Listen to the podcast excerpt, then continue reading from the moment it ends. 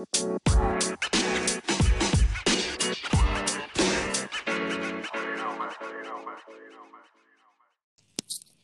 hai Mas malam, Johnny. Malam.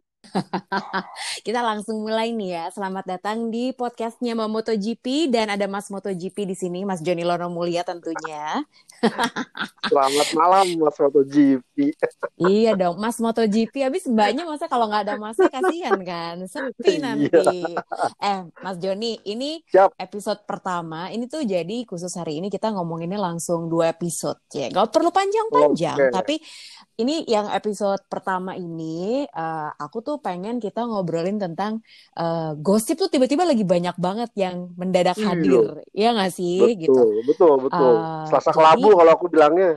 Iya gila ya. Aku tuh kayak satu berita belum sempat dicerna terus udah gitu keluar berita yang lain. Aduh. Terus yang itu baru, hah? Masa sih? Iya. Baru masa sih? Ada lagi. Masih ya, mencerna, bener. Ada lagi. Iya, aduh, iya, aduh. iya, iya. Gila ya dua ribu dua puluh tuh. Sadis banget sih gitu, kayak nggak dikasih nafas. Iya benar benar benar. Tapi Emang. yang yang pertama karena masih okay. banyak yang nanya juga. Sebetulnya mungkin kemarin pas kita siaran ada yang nggak dengerin kali ya. Okay, Sebenarnya okay. si Yamaha tuh secara singkatnya uh, kan mm-hmm. ada yang ada orang-orang yang ada aja lah yang julid gitu ya sama Yamaha. Jadi iya, bilangnya, iya. ah ini mesin goib nih apalah segala macam gitu kan. Padahal sebetulnya kita udah pernah ngomong juga waktu di on air. Betul. Sebetulnya apa yang dilakukan Yamaha ini masih banyak daerah abu-abunya lah gitu. Jadi sulit untuk ditarik kesimpulan bahwa Yamaha ini berlaku curang atau enggak sebetulnya ya nggak sih Mas Joni? Ya kan, ya, dan ya, sebenarnya ya. Kalau dibilang goib ya nggak juga karena nggak ada yang Enggak. diuntungkan dari uh, isu mesinnya Yamaha ini, benar nggak sih? Betul, hmm. betul. Karena faktanya kan di paruh musim malah mereka keteteran nah, sendiri bener. Akhirnya. Padahal udah kelihatan ya, maksudnya tinggal dicek aja. Uh, iya. Lo lihat deh tuh rekor kemenangannya Yamaha tahun dua ribu dua puluh nih gimana, orang keteteran banget kok, benar nggak sih? Lihat aja. Cuman bagus di kualifikasi. Iya benar benar benar benar benar. Jadi uh, mesin goib itu nggak ada lah pokoknya ya. Betul. Oke, tapi ada. Ini juga udah nggak ditelusuri lebih lanjut lagi ya Mas Joni. Ya karena kalau kita melihat kemarin dari penjelasan uh, manajer direkturnya Yamaha Motor Racing mm-hmm. ya Colin Jarvis, mm-hmm. mereka akhirnya menelan bulat-bulat keputusan mereka bersalah. Itu intinya mereka mau menerima kesalahan hmm. itu dan mereka kalau seandainya mereka mau menolak mungkin mereka akan melakukan banding. Iya, tapi kan artinya mesti dibongkar semua tuh, benar nggak sih? Betul, ah, betul. Okay. Bisa jadi masalahnya nah, bukan cuma kalau di valve aja, tapi bisa ada hal lain yang akhirnya terbongkar, benar nggak? Ya ah. ini jadi kita melihat bahwa sebenarnya ya saya sih melihat bahwa Yamaha uh-uh. ini boleh dibilang terlalu apa ya gerasak gerusuk, uh-uh. artinya terlalu terburu-buru dalam melakukan hal terobosan. Oh. Terlepas dari ada wabah pandemi uh-uh. ya, uh-uh. kita bagaimana ingat baru Januari awal belum ronde tes pramusim uh-uh. dimulai, mereka udah langsung mengabarkan Viñales resmi tahun depan menjadi ya, pembalap pabrikan uh, ya, ya, Yamaha MotoGP pabrikan. Uh-huh. Kemudian dia memutuskan Rossi nggak ini akhirnya digantikan tiba-tiba Fabio Quartararo. Uh-uh. Terus tiba-tiba lagi tes tim segera uh-uh. berjalan. Nah ini memperlihatkan bahwa ya ada ada yang aneh dengan Yamaha. Yeah. Dari situ ternyata baru ketahuan mereka bermasalah dengan pemasok katup yang katanya tahun lalu tuh gagal sudah tidak mau lagi melanjutkan kondisi untuk memproduksi mm-hmm. katup, ya malah mereka ya sebenarnya kalau mungkin mereka, mereka mau mm. fair gitu, tinggal bilang aja ke M S M A bahwa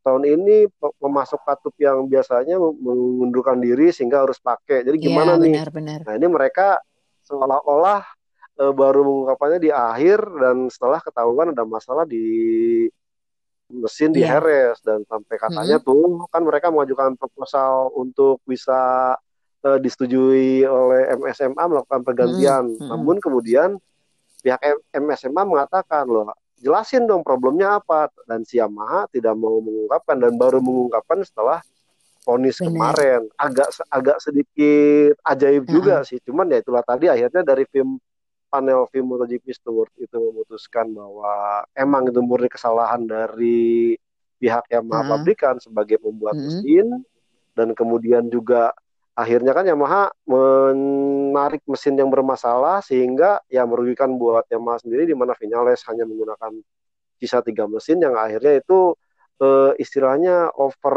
iya, mileage jadinya bener. Mestinya setiap mesin itu hanya di bawah seribu, ini lebih iya, seribu iya. yang ya akhirnya kemarin benar-benar benar Viñales harus ya benar. Faktor safety tuh penting juga, jadi sebenarnya tuh masalahnya betul. Adalah kalau kalau kita boleh meluruskan, bukan karena uh-uh. Yamaha tuh punya rahasia lain selain valve nih, bukan. Tapi iya, masalahnya betul. Adalah setiap pabrikan yang misalnya dikenakan sanksi nih, gara-gara misalnya mereka melakukan upgrade yang tidak seharusnya, itu kan mereka berarti harus ngebongkar rahasia dapurnya kan, dalam tanda kutip. Nah, bukan iya, cuma Yamaha, betul. Itu pabrikan manapun juga pasti nggak mau. Karena kan si kompetitor ini pasti bisa ngelihat dong, apa sih nih isinya motornya Yamaha gitu. Karena Ducati juga pernah mengalami hal yang sama ya Mas Joni ya. Padahal itu cuma gara-gara oh, fairing doang iya. lagi. Fairing awal tahun dua ribu sembilan belas yeah, yeah, yeah, yeah. sangat rame itu. Aduh. Ya kan? Masalahnya adalah segampang itu, bukan berarti mereka tuh ada sesuatu yang ditutupi atau mungkin mereka pengen berbuat curang, enggak juga gitu ya. Tapi sebenarnya enggak, berhubungan iya. dengan rahasia perusahaan, rahasia brand itu, dan ini uh, wah ini sih ya jelas mereka akan pertahankan mati-matian supaya enggak dilihat kompetitor, benar enggak sih? Betul, iya, betul. Iyalah lo jualan pecel lele aja nggak boleh itu, dikasih tahu resepnya gimana mau iya. apa sih, iya nggak? Betul, ini kan istilahnya ada masalah terus yeah, ditanyanya, yeah, yeah. oke okay, masalahnya apa? Mm-hmm. Ya nggak mungkin yang, yang nanyanya pabrikan yeah. rival lagi, ya masalah dikatakan, ya katanya kayak gimana? Nah, ya nggak mungkin dijelaskan. Benar, benar, benar, benar. Jadi gitu. Sebetulnya itulah ya, makanya kalau uh, ada di luar sana yang masih berpendapat bahwa uh, karena kan soal goip-goipan ini berdasarkan awalnya gara-gara bannya Marquez ya gitu. Uh, iya, ban uh, Marquez. Ya, ya, kita ngerti sih gitu. Kalau dibilang goip karena Marqueznya menang melulu gitu. Nah itu uh, padahal betul. Itu pun udah kita patahkan juga mitosnya. Enggak gitu. Karena itu iya. banyak banget faktor yang mempengaruhi juga. Bisa jadi karena riding style Marquez yang cocok. Terus memang uh, mesin Honda yang cocok sama bannya juga. Tapi di uh, pabrikan lain nggak cocok gitu. Padahal itu sebenarnya kalau kita mau julid ya Mas Joni, kita bisa bilang tuh kan itu yang goib karena itu menang melulu gitu. Tapi kan kita udah mematahkan juga bahwa eh enggak ada ban goib, termasuk sekarang Yamaha, apalagi Yamaha yang sebetulnya iya. rekor kemenangannya di dua ribu dua puluh ini nggak terlalu bagus, malah bukan nggak terlalu bagus. Enggak, bagus, bagus uh, kita baik banget loh, ngomongnya nggak bagus loh emang dua ribu dua puluh. Ya kan? Mau bilang parah nggak iya, enak iya, ya. Iya. Tapi emang sebenarnya kita tuh Uh, sangat disayangkan karena udah beberapa tahun ini Yamaha tuh kayak kayak kebingungan gitu ya. Uh, jadi itu yang kita masih menunggu, karena sebetulnya dari sisi rider mereka udah punya rider yang mumpuni banget, tapi ya emang karena dua ribu dua puluh nih tahun yang susah sih untuk mengembangkan apa-apa. Terbukti bukan cuma Yamaha, Honda juga sebetulnya kerepotan juga. Ya iya. mungkin cuma tahunnya Suzuki ya. Kehilangan ya itu Suzuki, malah yang sekarang dibilang ini apa pakai ban goib tuh karena kan ya. Dia bisa ubel ya.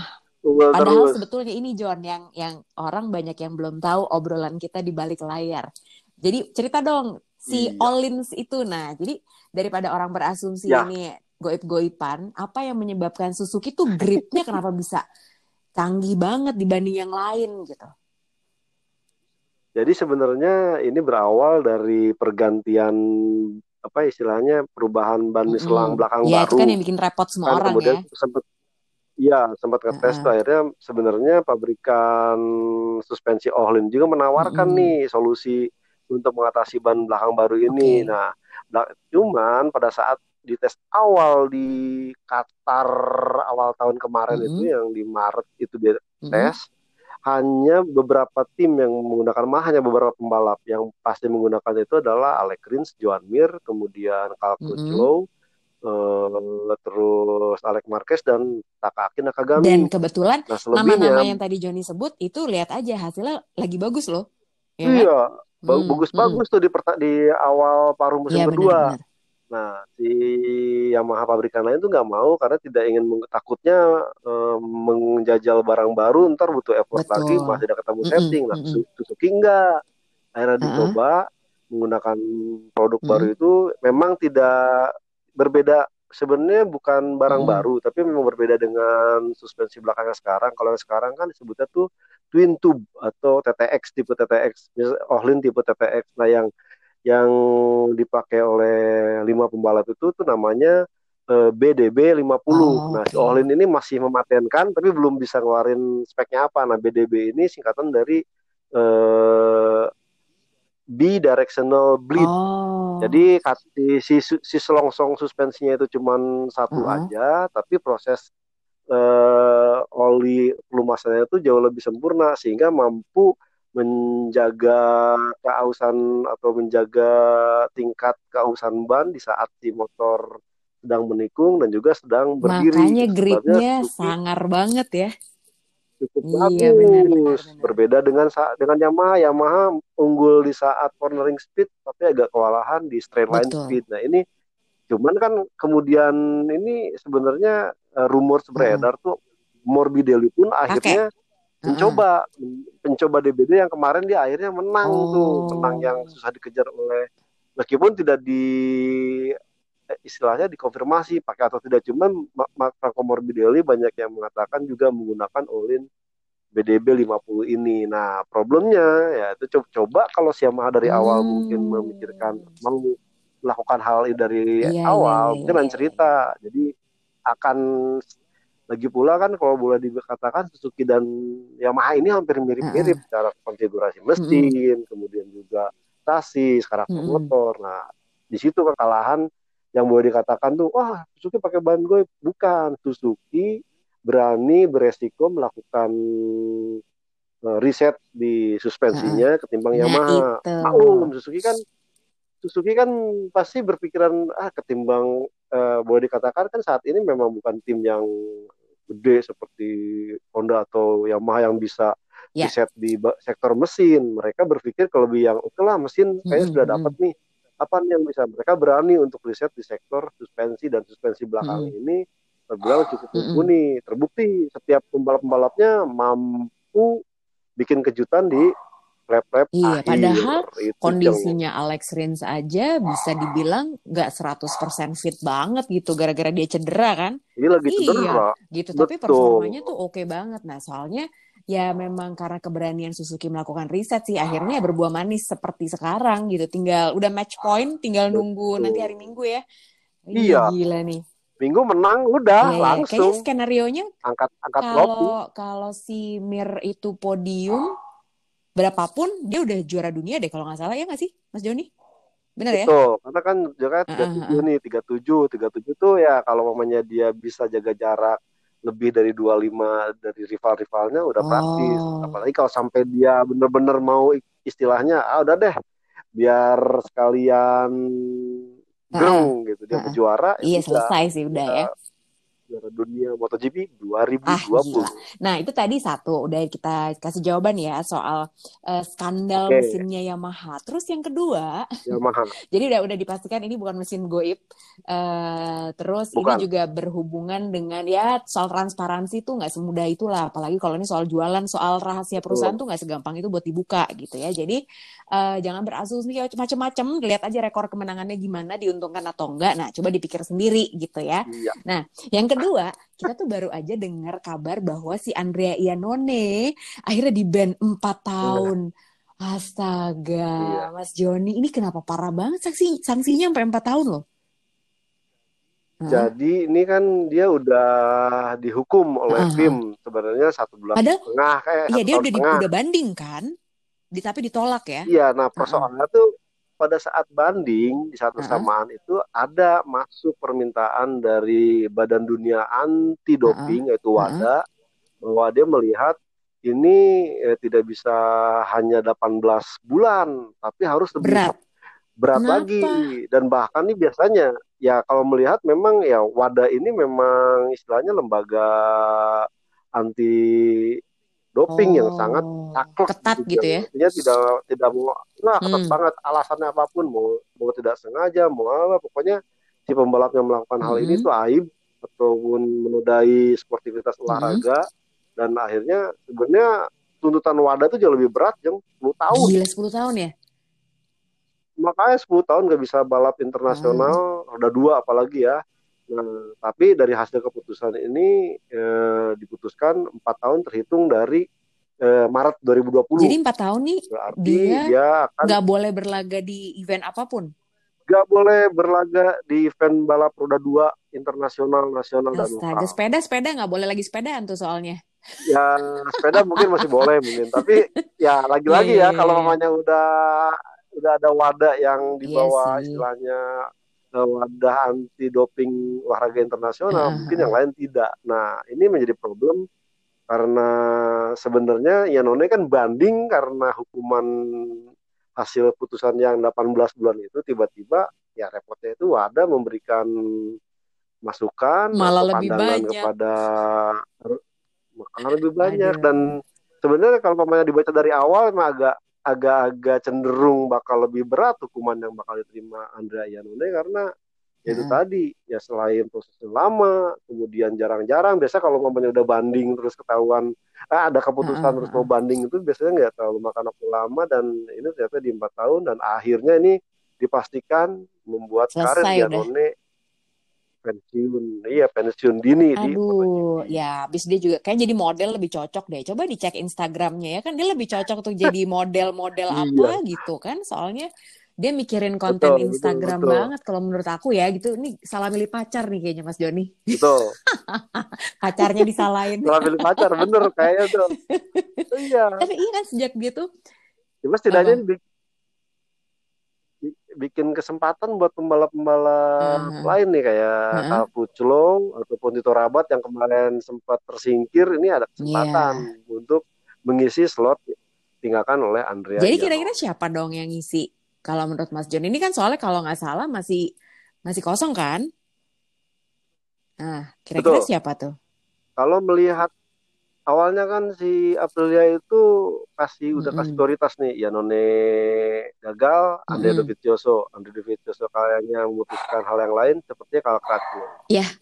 Karena kalaupun Tito Rabat, Tito ya. Rabat kayaknya oke okay lah, enggak lah kalau uh-uh. secara performance. Lagian kalau kita melihat Aprilia ini sekarang udah yeah, mulai bener. serius gitu artinya untuk bisa tampil mm-hmm. berprestasi, makanya dia pasti akan mencari seorang pembalap yang notabene punya kemampuan fighting bak seorang mm. bulldog ya seperti yeah. Cal Crutchlow dan juga kan kita tahu Alex Espargaro emang sudah ngasih eh, lampu yeah. lampu hijau gitu kalau nggak Iannone oke okay. Cal Crutchlow yeah, itu yeah, boleh yeah, deh yeah. Jadi gitu. Kemungkinan besar kayak Cal Crutchlow nih yang merapat Cal Crutchlow kemungkinan ya bisa kemungkinan oke okay. Nah iya. Kalau tadi uh, Mas Joni udah sebut juga ini berita yang ketiga yang kita tangkap hari ini adalah soal Dovizioso. Wah ini juga hmm. aku nggak nyangka sih gitu tadinya kan dia udah ada rumor katanya udah mau jadi test ridernya Yamaha menggantikan Jorge Lorenzo. Iya Lorenzo ya kan soalnya Loren- Lorenzo sendiri sebenarnya udah betul. Diputus kontraknya sama Yamaha atau gimana sih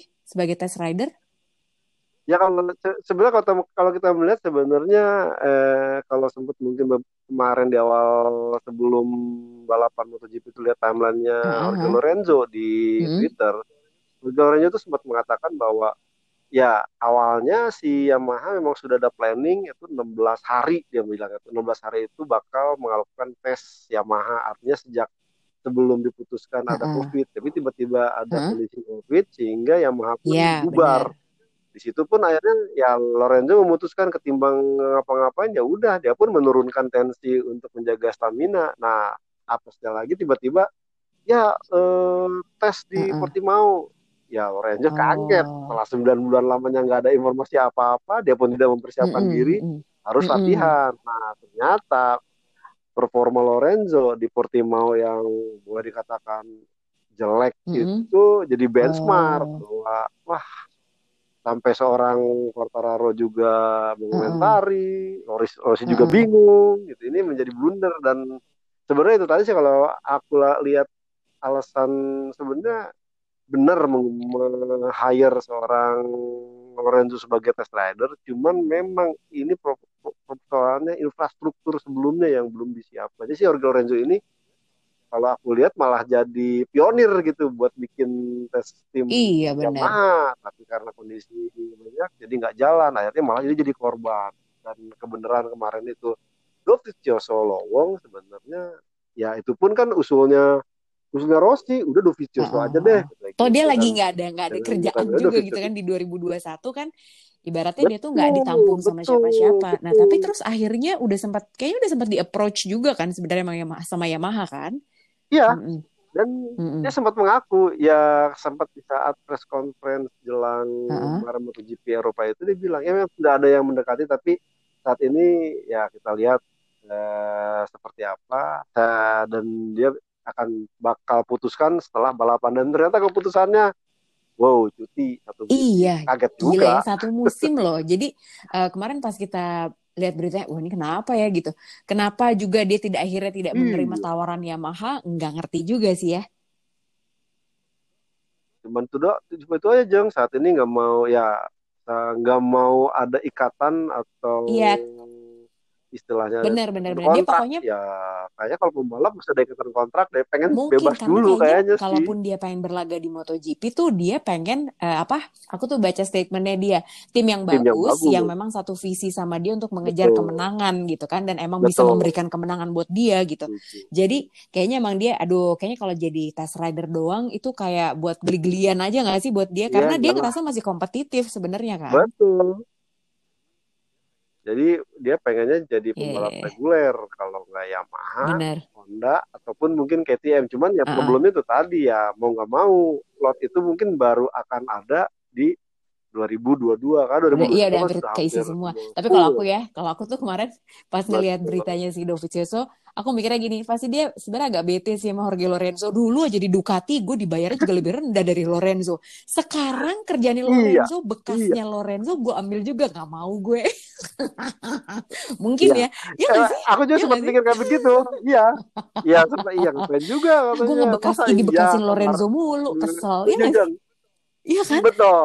Iya, jadi seperti itu. Aku iya, mikirnya iya, seperti karena, itu awalnya. Gini deh, kan dia dibayar juga dong pasti sama Yamaha kan gitu. Siapa sih yang nggak butuh nggak butuh pasti, duit? Semua orang juga butuh duit. Rider MotoGP juga butuh duit gitu. Sekaya apapun mereka yang namanya dapat kerjaan kan pasti pengen dong. Tapi kayaknya ini ada faktor dia masih baper sama Lorenzo deh. Ya nggak sih? Karena waktu di Ducati udahlah dibayarnya betul. Lebih tinggi Lorenzo, performanya lebih bagus dia. Iya. Ya nggak sih? Mungkin ini juga. Iya. Terus sekarang sekarang uh-uh. digantung gak dinaik-naikin uh-uh, juga kan? eh terus namanya dia nggak nggak udah nolak Ducati nah. masuk Yamaha juga ya ya ya, ya. Tapi ya, itu am. itu asumsi kita berdua ya jadi sebenarnya ini ini ya, kan cuma tebak-tebak buah manggis karena kok aneh kok dia nggak mau sih kan dibayar gitu. Nah kita berlanjut ke berita oh. selanjutnya berita selanjutnya okay. yang mengagetkan adalah ternyata Marc Marquez tidak akan tampil sampai musim dua ribu dua puluh habis sepenuhnya. sepenuhnya. Jadi dia sama sekali nggak turun. Nah, sebenarnya uh, ini sih kita udah menduga-duga yeah. juga nih, ya, John. Termasuk uh, ya bocoran bocoran dari itu Brad Binder, Brad Binder, Brad salah ngomong juga. Kan di episode pertama tuh kita udah sempat ngobrol yeah. tuh. Nah, jadi emang ada ini nih G P Mania yang harus tahu. Mungkin ada yang skip belum pernah dengar omongan kita berdua. Uh, konon mm-hmm. Marc Marquez ini akan menjalani operasi yang ketiga. Karena gosipnya, ini gosip ya, soalnya ini dipatahkan sama sama banyak orang. Ya. E, katanya tuh si humerus yang patah itu tuh juga berpengaruh ke syarafnya dia. Jadi makanya harus ada e, operasi yang ketiga. Nah, yang ditakutkan adalah sebetulnya kalau syarafnya sampai beneran kena seperti yang gosip yang beredar, karirnya dia terancam bisa berakhir. Ya. Gitu, makanya... Waktu waktu ah, lo iya, denger betul. ini nih, waktu lo denger bahwa si Lore, eh, Lorenzo, Marc Marquez nih akan absen sepanjang dua ribu dua puluh, Marquez. Eh, lo langsung berpikir, hmm, jangan-jangan bener nih gosipnya. Iya nggak sih? Iya, betul. Soalnya agak ditutup-tutupin ya kalau, kalau ini ya. Mesen, iya, iya kalau sekarang nggak ditutup-tutupi karena memang faktanya ya meskipun Lorenzo, eh, Lorenzo. Kenapa kita ngomongin Lorenzo mulu sih baper ah, banget deh sama Lorenzo. L itu emang enak di lapangan sih Jen. L itu emang gampang banget. Padahal udah nggak race loh dia terus. Nah, Marc Marquez kenapa? Iya, Marc Marquez ini kalau kita melihat ya perkembangannya itu banyak di grup-grup uh-uh. MotoGP uh-uh. itu sampai ada yang ngebahas memang kemungkinan uh-uh. kenapa?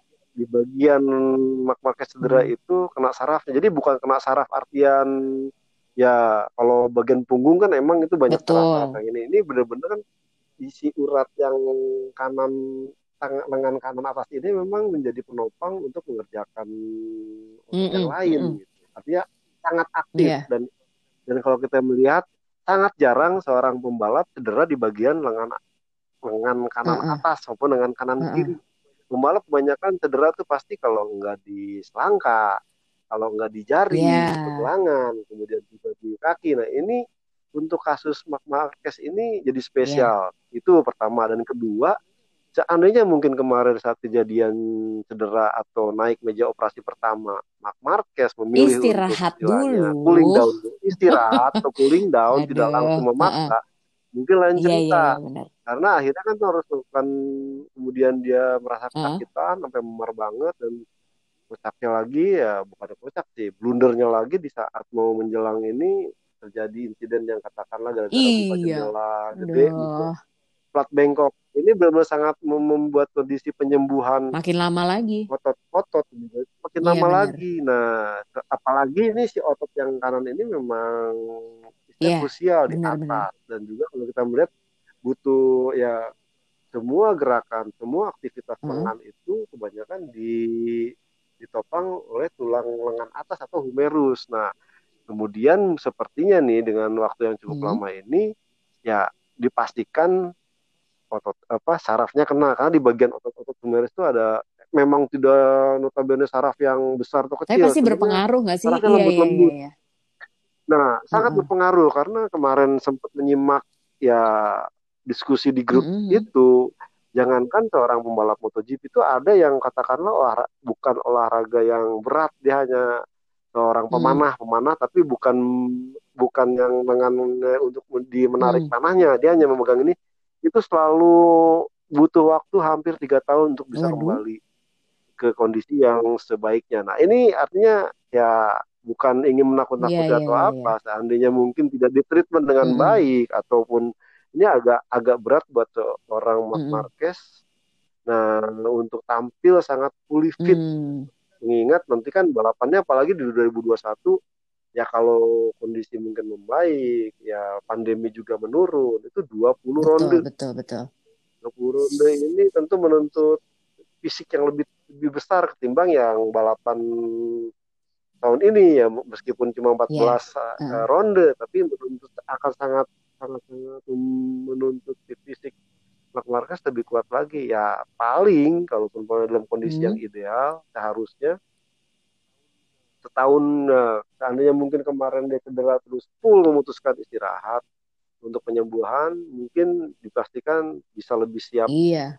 fisiknya menghadapi dua ribu dua puluh satu. Iya, benar, nah kalau benar. sekarang ya kita tunggu iya. nih apakah nanti benar rumorsnya naik meja operasi hmm. lagi atau gimana. Kalau umpamanya sampai meja operasi lagi, pasti di dua ribu dua puluh satu pun tidak bisa tampil seratus persen. Aduh, iya benar. Soalnya uh, jangankan, tadi kan Johnny bilang tahun depan itu serinya akan lebih banyak.